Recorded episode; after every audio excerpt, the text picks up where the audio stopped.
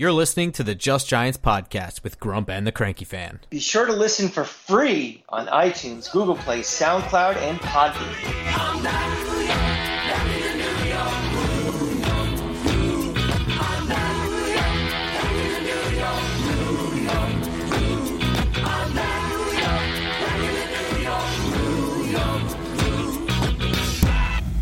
Welcome back to Just Giants with Grump and the Cranky Fan, the best damn podcast for the best damn football team. I am your host, the Football Grump. With me, as always, is Mike, the Cranky Fan, and we are happy to join you on this Monday afternoon while I'm still at work, so I am still drinking coffee.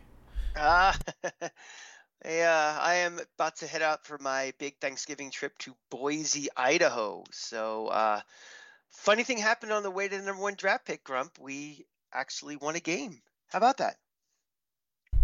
That's correct. And, and, you know, this was one of the two games I saw left on the schedule as being possible victories that didn't involve a team resting their entire starters. And even if they did, I still think that's probably a loss anyway. But um, this one did not come without. Uh, without some struggles. I mean, like I didn't think we were going to win this game until the second half. I don't know about you. I you know something? I actually had the feeling that we were going to win this game. Once this game started going, I thought this Washington team.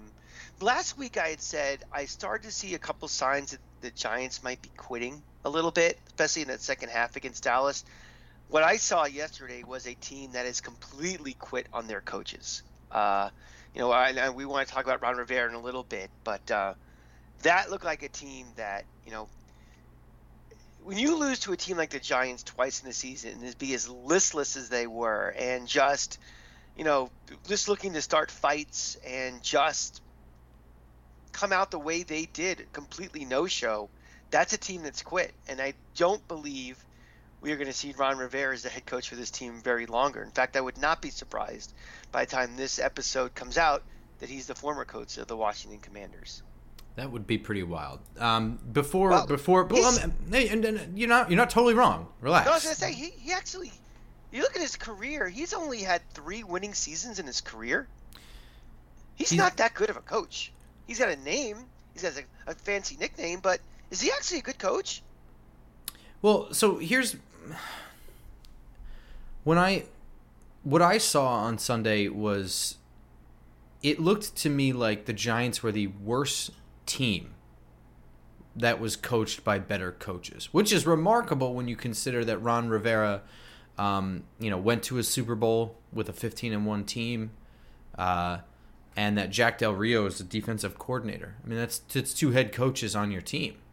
Yeah, and and and, and frankly, offensively, they moved the ball better than we did. They moved the ball like an actual offense what they the, the only thing that really doomed them was just unstoppable turnovers. And they were yeah. mostly stupid. And to me like when i look at that like that to that looked like a poorly coached team. There were some bad decisions yeah. from sam howell. And uh, you know granted sam howell was playing like a rookie quarterback tends to look. And i'm not going to compare sam howell and tommy devito. Sam howell looked better because sam howell was running an offense. Tommy devito was running it when I looked at the Giants offense, what I saw was an offensive line that was so absolutely terrible and a quarterback that was so bad that 85% of the plays didn't work. And what we had was the coaches scheming things as best they could so that the 15% that actually worked netted enough to do the right thing. I, I, they were added entirely by the, the defense. I think that's a very, very, very important point. And I was thinking kind of the same thing, but you know what the headline is going to be after the game. It's look, it's like look at Tommy DeVito's numbers. Look that he has more touchdowns than X or Y.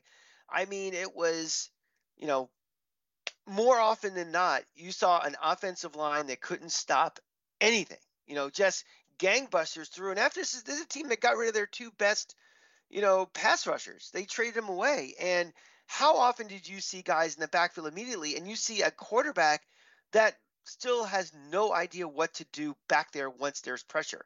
And you know, this this was not once or twice. There could have been 15 sacks in that game if possible. But I, I, think this is all attributed to coaching and making adjustments. You know, Saquon Barkley was a complete non-factor until they decided a way to scheme him in, into into successful plays and things. So this was a you know a, a superstar to this coaching staff for taking chicken salad at chicken shit.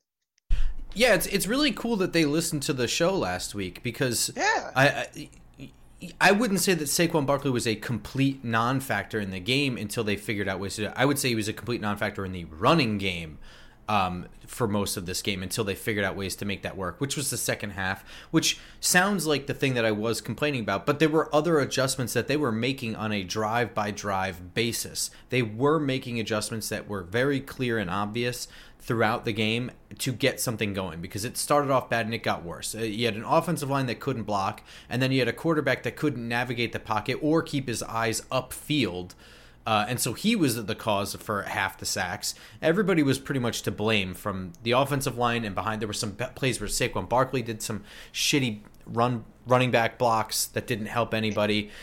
Ultimately, what I ended up seeing though was when Tommy DeVito is able to keep his eyes up, he is functional, which I am not trying to throw praise at him. That's the kind of thing that you would see from just about everybody that's his level. Like it's not that he doesn't belong with NFL players. It's that he needs to develop for a couple of years first or else he's going to look like shit. You know what he looked like? Shit. He looks like shit, but he's not completely incapable of playing quarterback. You you would not be in an NFL training camp. You would not be, you know, if he right. can't complete a pass basically to air. Right. And when he has when he's basically throwing to air and he has time to just stand there and look in the pocket, he could I mean that's that is the bare minimum right. lowest bar possible. Well, but but what you have is a and, and again, this is not making excuses, but if you're wondering why Mr. Irrelevant Brock Purdy, who's essentially an undrafted free agent, is able to function so much better than Tommy DeVito, who is an undrafted free agent. There's a couple of factors. Number one, San Francisco is a very good team. A good team will cover up lots of deficiencies at the quarterback position. That's obvious. Number two is the things that Tommy DeVito is bad at, which is navigating pressure, is also the things that this offense is bad at avoiding like pr- pressure. keeping pressure away from the quarterback. So I mean, you have compounded the thing that he is worse at to make him look even worse. He didn't look good in this game, but he looked functional. The coaches were able to get him in situations where he could be functional. And what we saw when you have a functional quarterback against a team that can't seem to keep the ball in their own hands, uh, you can score touchdowns. So no, Tommy DeVito is not better than Daniel Jones, and Tommy DeVito is not better than Tyrod Taylor. These things are not true. But what we finally had, I felt, was a coaching staff that made adjustments on offense in the midst of the game. They weren't waiting to see after a half of football. Oh, okay, I guess our game plan isn't working. Time to switch things up. Mm-hmm. Yeah, I completely agree. And uh, and also a a coaching staff and a team that hasn't quit. I mean, after what we saw last week in Dallas, one hundred. I, I should have mentioned that. You're right. Yeah, I mean, this is the team that, you know, for all intents and purposes, the season was over last week for sure, and it's just seven weeks to go. And did they, you know, fold up the tent? No, they played with intensity. They played, you know, they played to win. We we your mantra on this show forever has been that, you know, coaches and players don't tank. Organizations want to tank. And you saw a team that's not ready to give up. They're, they're not looking at their golf plans in January. They're not thinking about how this team will be better in the draft next year. They're like, there's a division rival, a team they obviously don't like, as you saw the shenanigans, you know, on the on the sidelines after games and stuff. You know, this is a team they hate and they want to win, division rival, and they went out and they did it. One so thing that credit, credit to the coaches for that. Absolutely, and and the flip side is, you know, you had a team that caused six turnovers and nearly seven, nearly eight. I mean, there was another fumble that they were able to recover themselves, and there was a turnover on downs that was negated by an offsides call or a lined up in the neutral zone call. Um, so they, they actually almost turned over the ball eight times. That's that's poor coaching. I, I, know they have a rookie quarterback, but I mean, three of those were fumbles. A fourth was a possible fumble. You know, a turnover on downs would have been. You know, it, it just looked like poor coaching all across the board. I'm not going to give Ron Rivera any shit for the fight that broke out because, and I know we're flipping to the defensive side of the ball, but in my opinion, all right. Well, I want it's your thought. Yeah. Well, before we get into the play itself, I have this theory. I want to know yours. the referees were kind of swallowing the whistle for most of this game because they wanted it to end quickly. We didn't see any holding calls, none. Yeah. Um, and there were just very few flags in general in this game. There might have been more flags thrown during the fight than the rest of the game combined. Yeah, yeah. Uh, it was interesting because I was watching the late game, the um, the CBS late game with um, uh, Romo and Nance, and Nance was audibly complaining Oh, how yeah. long the game was taking. He I was took like, note. He was like, I don't. know." The refs once again are stopping this game. We are now a half hour behind the other game, so they were audibly aggravated how long that was taking to the refs. This game was almost like on autopilot. Like, okay, we know this is a one o'clock game that no one really cares about. These two, you know, teams and these two fan bases. Let's just play almost with a running clock. and So the bro- and even the broadcast. I mean, there were advertisements for other things on Fox and other things around the NFL right up until the snap during this game. That's the kind of thing that does not happen during a premier Yeah. game. Yeah. Um, that that said, so the officials were kind of letting this game move, and, and they weren't going to call anything ticky tack. Not a lot of defensive illegal contact, holding, whatever. In that particular play, you had a very, very, very close play.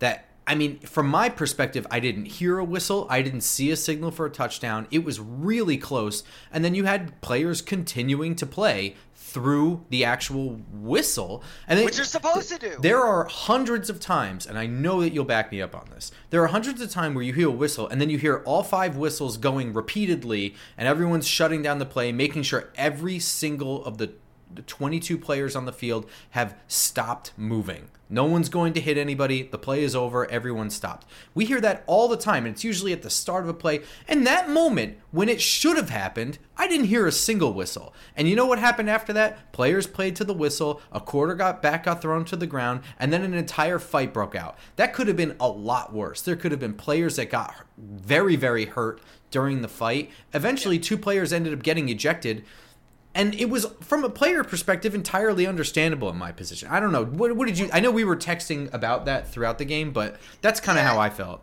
Well, again, the the the, the actual play itself, like he kind of the way he was going like into the end zone, like he just barely crossed the plane, but then he went like horizontal to it again. So it wasn't like one of those kept going, go forward, forward, forward. Okay, back a little bit. It was like forward, but no, back around, out this way. So it it looked and, and the perception was the play was still happening.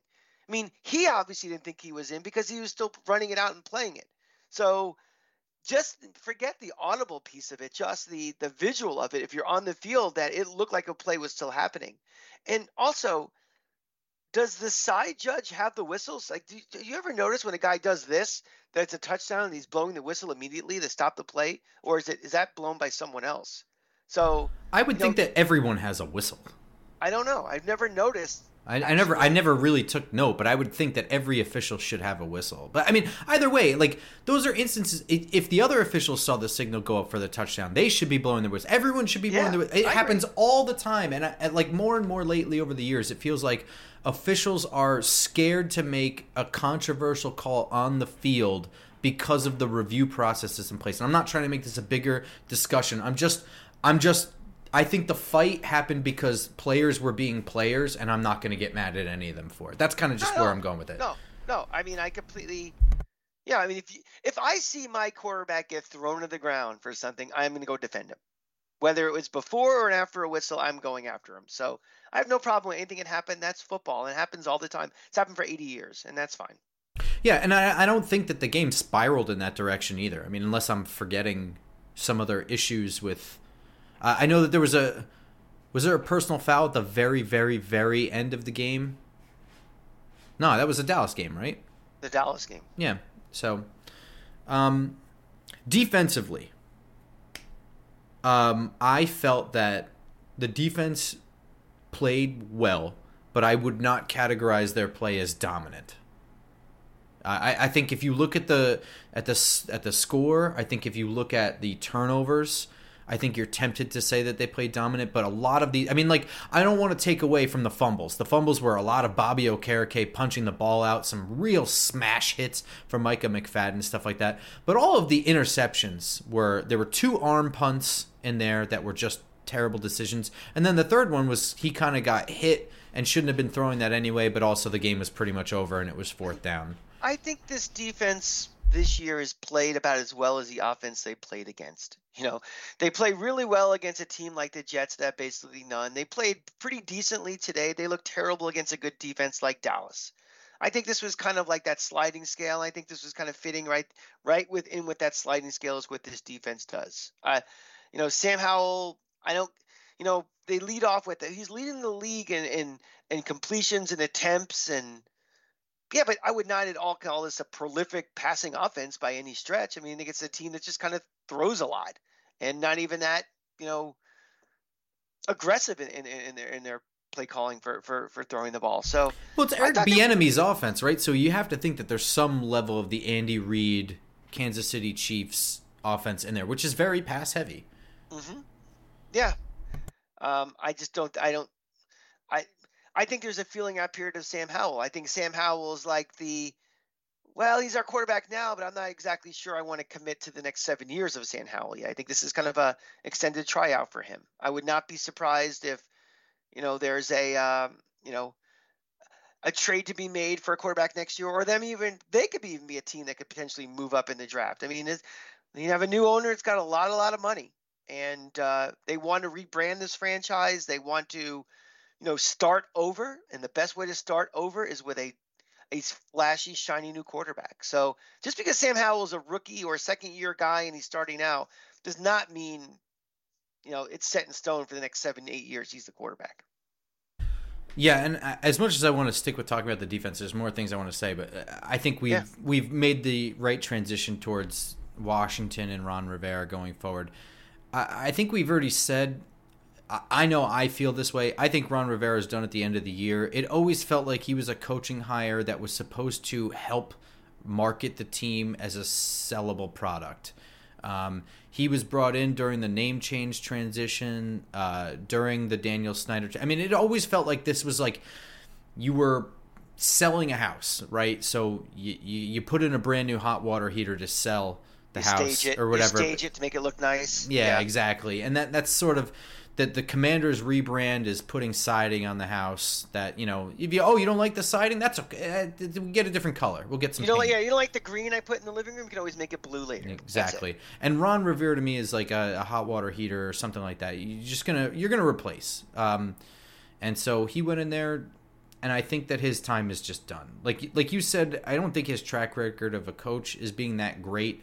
Um, i think he's probably very good at keeping a locker room like organized. You know, you know, like we didn't see a lot of fighting or anything like that in that game. And the the one fight that happened, I think, is not his fault. Um, I just think that his time was always going to be done as soon as Daniel Snyder's time was done and the product was sold. And the product sold. The season's going to end.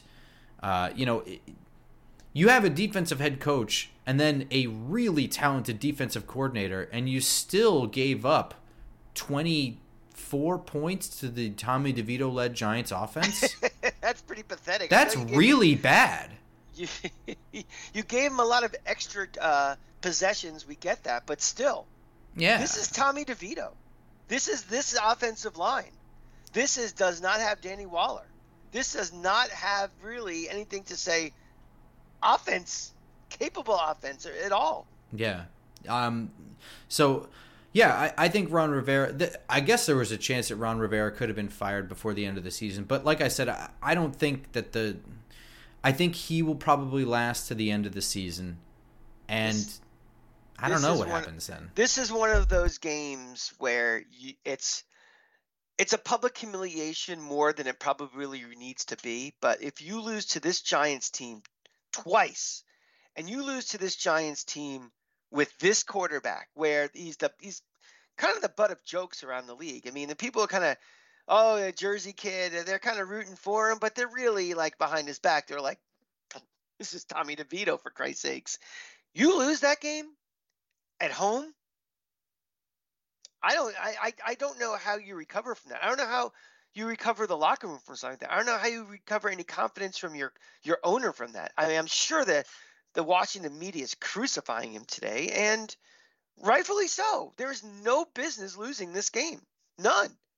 You know, they they, you play poorly. There's turnovers happen, and you know I think we have a little bit of different opinions on the importance of turnovers. How I think they're a little more random, you know, than, than you might. But still, they happened. But still, you're playing Tommy DeVito and this offensive line. You, I don't think there's any excuse. And to me, this is kind of like one of those. That's that sets off the chain reaction for things to change. And again, I would not at all be surprised by the time you're listening to this podcast he's the former head coach. It could be possible. I do think that it's going to last to the end of the season. I think it's going to be part of a sweeping rebrand thing, and I think it's going to build hype for the next season for Commanders fans, whether they're still called the Commanders or not. Uh, but I think it's going to be part of an offseason of rolling changes, and I do think that um, I think that it's time that Giants fans get used to not sweeping Washington every year. It's we are entering. I'm I'm being serious. Like we've been. I have joked that for two decades the New England Patriots had a cakewalk division, and that's half of Tom Brady's like. I mean, there, there were years where they didn't look very good, then got hot in the playoffs and went to the Super Bowl, and you know half the reason they even made it to the playoffs is because they got six free wins against the Jets, Dolphins, and Bills for many years we have benefited from Daniel Snyder being the worst owner in sports. Mm-hmm. That that I think that's going to change when Josh Harris really gets his his uh, claws sunk into the organization. They're a sleeping giant. I mean, they, they honestly are. They're in a very they're in a a, a a big northeastern city that cares very passionately. They've been there the longest of any of their pro teams.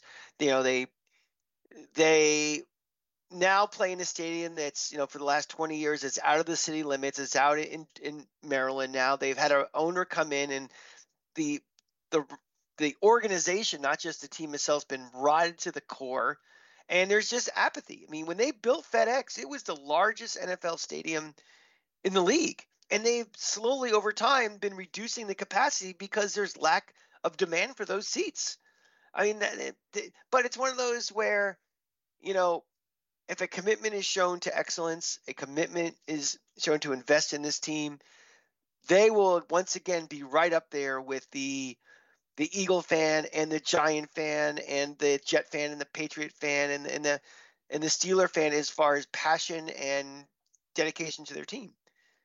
And it's just, you know, you always say like, oh, Daniel Snyder, you want guys like that in place. Like I want Jerry Jones to stay in Dallas forever. I want him to live till he's 120. I want him to be the general manager because as soon as he dies, I don't know the unknown is, and the unknown will probably be better. And you know, I, I get it. I know Yankee fans are saying, "Yeah, well, let's see what happens when George Steinbrenner leaves, and this is what you got." But I don't know. Uh, Washington's always been a team that I just felt like has been a sleeping giant, and now there's their opportunity to make things right with that organization. And uh, yeah, I totally agree. I have nothing to add because you surmised it pretty well, actually. Um, but but to to flip back to the defense, Kayvon Thibodeaux reached his uh, 10 sack. He's the first defensive end to reach double digit sacks in a Wink Martindale scheme. And and not not for nothing, Charles Leno is not the worst tackle that he's played against this year. Charles Leno is not a good starting left tackle, but he is not he's not Ereck Flowers. He was dominant. He was. Uh, I think I texted you a couple times. Just like he's that guy. He's that guy. I mean, he's that. I mean, really. I mean, I think there's been more attention put on him since all the nonsense with the fan a couple of weeks ago. But he is just a, in a game where you need a disruptor. You know, and, in, in a, a defense that is set up to disrupt young quarterbacks. He is playing that part perfectly right now, and he's he's in the backfield almost every play. He's causing chaos. He's causing confusion. He's exactly what we hope for. I mean, again, this is only the middle of his second season. Everybody, you know, I'm not even. I don't want to get into the whole bus thing. That's that's absurdity, but. I think we try to assume that these guys, when they get into the league, are already going to be at their peak performance in five, six years. You know, again, he's played about 16 games now, probably considering injuries and stuff. Look where he is now from where he is when he first started. The guy's a star, and he's going to keep progressing to be a star. I think too. I think uh, you know it worked out definitely getting him, and I think we got everything that we were hoping for. There's a couple things here. I mean, for starters, he's playing in a division where four games a year, he's just not going to be very stat heavy against Dallas and Philadelphia for a while. They're just very good offensive lines. They're very good teams. There's not going to be in situations playing either of those teams where Kayvon Thibodeaux is going to be able to unilaterally pin his ears back and just rush the passer. So, I mean, like, that's part of it. I mean, it's it's an important part because I mean, there's other guys that come into the league and they're placed in a division where they're able to pad stats. They hit their second contract and they go to a different division, a different team, and all of a sudden it's like this big surprise that they're not that effective. I mean, it's just even, there there is more to football than stats. I was gonna say, I was gonna say, you know, stats are great and all, but you know something. If you can get into the backfield and you can get the quarterback off his mark, off his timing, that's to me is just as good as a sack because you know it's a, arguably better. Sure, yeah, because that's probably more consistent and probably happens more than an actual, you know, recorded sack. Let me write that down. There's a sack. No, but if you're getting in the backfield every time and you, and then if not only if you're getting in the backfield every time, the thought you're going to be in the backfield every time also changes your internal clock too. So he's he's building on that and building on that. So it's great to see. Yeah, and I, I don't want to I don't want to shuck all the turnovers, even though they were mostly bad decisions. But like here, here's the thing about that. All three interceptions, while they were bad throws, bad decisions, were all intercepted by very, very, very backup players. Nick McCloud had the first interception. That is a special teamer playing corner because we need to. Darnay Holmes had the second one. I'd like to see him go up and get the ball rather than just jump up in the air and let it come to him. He almost didn't catch that, but Darnay Holmes is pretty much off this team at the end of the year. He's not a scheme right. fit for Wink Martindale. And the last one was Isaiah Simmons, who was traded for the very beginning of the season out of necessity, uh, and has kind of just been a non-factor. Kind of forgot about him actually. Yeah. So, I mean, all three of those, those were backup players stepping up to the challenge and making impact plays when they were in position to make them. Jason Pinnock dropped an interception. That was a ninth turnover oh. that almost happened. I forgot about that one. yeah. Um, and well, then you know all the all the fumbles. They, there was only one that the Giants didn't recover. So the defense capitalized on the turnovers that they were able to produce, whether that was more the fault of bad decision making on Washington's side or quitting or whatever, or more the fault of the defense generating the turnovers. Either way, either way, they were there in the position to to I mean like how often do you do you just say we had a game where the ball just didn't bounce our way. We caused six turnovers and we couldn't recover any of the fumbles. I mean, this was a right. game where they complete 100%, yeah. you know, completion. Yeah, I mean fumbles how you cause a fumble is not necessarily random. The result of a fumble is usually pretty random. It's just the way the way a ball bounces, literally the way a ball bounces, and how you will get it as opposed to how he will get it or something. And we just had one of those days where it worked out, and that all that all just leads to a star to Wink Martindale. I think you know. I think all of these coaches are feeling the heat. You know, never mind. You know how the job security of anybody in this organization, right or or wrong the the narrative has been, you know, let's line up these coaches and see who's deserves to still be here and who's going to be here next year and, and not next year. And then the whole stuff with Wink and the, the extended conversations before and after the half against Dallas and blah blah blah blah blah. And it was it was, I think these coaches, you know, him and Kafka had something to show a little bit extra. They may not admit it, but I think they were they weren't coaching for their jobs, but I think coaching to defend themselves a little bit. And I think both guys did a good job of making statements of this is why I'm here and this is why I deserve to be here. Yeah, as much as I want to say the defense was not as dominant as the stats looked, I think it was important that they had a game that they were that much in control that they they they caused the havoc that they did after the week that they had beforehand, where you've got people complaining people aren't listening, you've got a defensive coach that won't stop talking about it and the press. Uh, I think it was important that they came out there and had a very strong defensive showing against a rookie quarterback. I mean, it would have been bad if it looked anything remotely resembling what happened against Dallas, which look, guys, you know, we we are a bad football team, and I we're not good enough to us to say like good defensive performance, not dominating, but oh well. Look, they did what they had to do. They gave up less points than a Tommy DeVito offense scored. That to me is a success, and then you just kind of move on to next week. I mean, if we're going to start, if anybody wants to complain about, well, this and that, that, he's like, you know, go fuck yourself. You know, we have to take little victories where we can in a season like this. And after what happened last week, where they gave up, you know, 1,900 yards against Dallas, and I thought they were kind of quitting. To come back and do what they did this week to me is a win and a star for everybody. Now, next week could be a turd again against New England, but for right now, you did your jobs. Good job. I'm going to agree. So, you know, there are injuries. It was the middle of a rebuild. This wasn't the final product that we were hoping for anyway. But the players that are playing are not what we anticipated a 2023 Giants team to look like. So it was more important to me that they looked like they hadn't quit, that the coaches were still in control. It's more important to me that the coaches that are in place were the right decision than it is the current playing active roster because I know that that's not the actual roster and I know that it's still a roster that's being rebuilt. It's very, very, very important because we need to parse out as we're going through this rebuild what really needs to be rebuilt and what is the byproduct of an unfortunate situation. And if you the perception is the coaching is involved in this malaise the rest of this year, it's more decisions that have to be made and more potential bad decisions that have to be made. If, you know, we see more performances like this from the coaching staff the rest of the way, and they just flat out lose because A, they have Tommy DeVito, B, there's more injuries. C, we just don't have enough talent. I mean, we still have to play. We have to play Philly twice more. Uh, we have to. We have a tough. You know, there's a very good chance we could probably lose.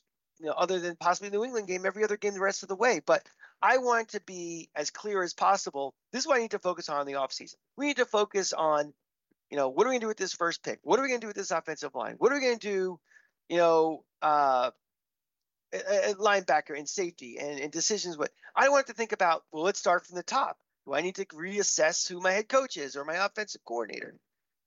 Let's get past that and just. I'm, that's why yesterday was really important because for at least temporarily, that is not part of the laundry list of things we have to reassess going into as we continue the rebuild. And I think that's kind of going to be the discussion that we're going to be having week after week going forward is kind of identifying on offense and defense the things, the most important things. I mean, I think at every single level, either a starter or a depth piece is needed on offense and on defense. It's going to be going forward throughout the last couple of weeks here of the season, uh, identifying which of these needs is most important and how they can be addressed is going to be our off-season conversation but identifying your biggest areas of weakness are going to be the the things that we're focusing on going forward with consideration that the people playing are not really you know considering who's on IR right now while we're doing right. it so that's right. going to be kind of our job going forward um, and what we're going to be talking about during these uh, I, I guess going forward, probably more so on the game review episodes than the game previews. I would yeah, think, I, unless unless something happens in the week of practice or something like that. But that's going to wrap up our review of this game, unless you've got one more thing, huh? Yeah, the one thing I would say is don't get wrapped up just yet in the weekly jockeying for position for tanking. I mean, now we went from you know we have the second pick in the draft to now we have the fifth pick, and people freaking out let the season play out. I mean, look at the teams that are around us also. None of these teams, you know, a lot's going to happen between now and then. So don't don't pull your hair out in a game in mid-November, you know, that oh no, we're going to beat Washington. That's going to screw up our future for the next 15 years. Don't worry about that just yet. If we get to week 17 or 18 and we have a legitimate chance to be the second pick or the third pick, then really start thinking about it. But right now, I think there's going to be way too much worrying about things that are really a lot of it's out of our control. I mean, there's five teams, six teams are looking to be one of the first couple picks. They're all going to do their thing, but don't make yourself crazy worrying about that. It's my little piece of advice. Yeah, I, I have to agree, and it's it's important to remember that it's very early in the year. It's still middle of November. Um, Jordan Travis just got hurt for Florida State, and That is an injury that happened that completely changes the next month. So to think that you know, I mean, like Caleb Williams could break his neck. Drake Maye could throw out his shoulder. We don't. There's so much that can happen that it is not worth losing your mind on the week to week in mid November. Just like you said, we get to January. That's open for discussion. The college season is over. Not too much is changing. But the one other caveat is stop thinking you know everything. Even even in January, when you're jockeying for position, it was not that long ago that 50% of Giants Twitter was upset that they beat the Washington, I guess, football club at that time and uh, we're no longer in the running to get Chase Young. Flash forward four years, Chase Young is no longer on Washington, and the Giants are very happy that they took Andrew Thomas IV. They gave him a second contract. His injury is the entire reason that this season has gone completely off the rails. So it's way, way, way too early. We don't know anything about the draft picks. They may not even be healthy. They may not declare for the draft still. There's so we, we, much we, time. We also don't know what our front office is thinking. Because everything you're doing is projecting what you would do if you're the GM. So, you know, the one variable is what is available to us. The other variable is what do we want to do with those variables. Um, one other thing about Caleb Williams, by the way, his season is over. Like they don't play this weekend, and I would bet, I, I would bet Grump's house that he's not playing in a bowl game. So, fortunately for him, he didn't have to worry about playing any more meaningless games to jeopardize his future. So let's throw that out there. All that stuff's really interesting too, because he's not playing an extra game, and he's been in some eyes disappointing. And Drake Maye is going to have another game and so is JJ McCarthy, and so is Bo Nix, and so is Shedeur Sanders. I mean, like there are so much can change. Like I said, if Jordan Travis didn't get injured this weekend, that that changes everything that we would be discussing today as well. So I mean, there's just so much that can still happen. So don't don't don't get too wrapped change, up in the, the world losing. changes. I mean, my world Saturday night went from for four months. There's no way Florida's being in Florida State to oh now we're going to beat Florida State to my quarterback going down, breaking his collarbone to, oh, we're not going to beat them again. Your life can change on a dime, whether it's football or in life itself. So don't, don't count your chickens, man. don't, don't go on a hill. Don't die on your hill. Allow variables to do that. You'll first of all, you'll be a happier person. You won't be fighting with the universe, and you know you might be right at the end. So that's Zen Cranky fan with his you know flowing moment of the day. Just kind of take it week by week and don't get too wrapped up in anything. There's plenty of time for the draft and plenty of time for me to to, yes. to get you worked up over the things to get worked up over. Um, that's going to do it for us. I don't think that there's going to be a preview episode for the New England Patriots, but if there is going to be one, you will find out by following hmm. at Just Giants Pod on Twitter, or following at football underscore grump, or following at the Cranky Fan on Twitter. Or if you'd like, you could just subscribe to the show on iTunes, SoundCloud, Spotify, or YouTube, and those episodes will just be in your right in your in your feed ready for you to listen and uh, if you've clicked the little bell on youtube you'll even get a notification for it. So be wow. sure to do that. Be sure to tell friends about the just giants podcast and we will see you all next time if not later this week for a preview episode then definitely next tuesday for a review episode. And for you people who will be at the game on sunday we will try to i have a very early flight from gainesville hopefully after a win but we might try to stop by for a couple of minutes to L16 to say hi to everybody because it is Thanksgiving. I know Bobby Skinner from Talking Giants will be in town, so that's always uh, revelry and enjoy. Also, Big Blue UK and Ireland will be there, and they are hosting an event Saturday night as well. I should have had that information up, um, but I'm going to tweet it. I'm gonna, I'm gonna retweet be, it. I will be it. there. I will be there in spirit. I will be in Gainesville Saturday. To hopefully, Florida beats Florida State, there's nothing more important in a young man's life than of Gator beating a Nole. So hopefully we do that, and I will be in a better mood on Sunday. If not, I will be extremely pissed. and uh, um, I think I think that's go. it. Time to go back to work, Grump. All right, all right, everyone. You know the cue. Till next time, go Giants. Go Giants.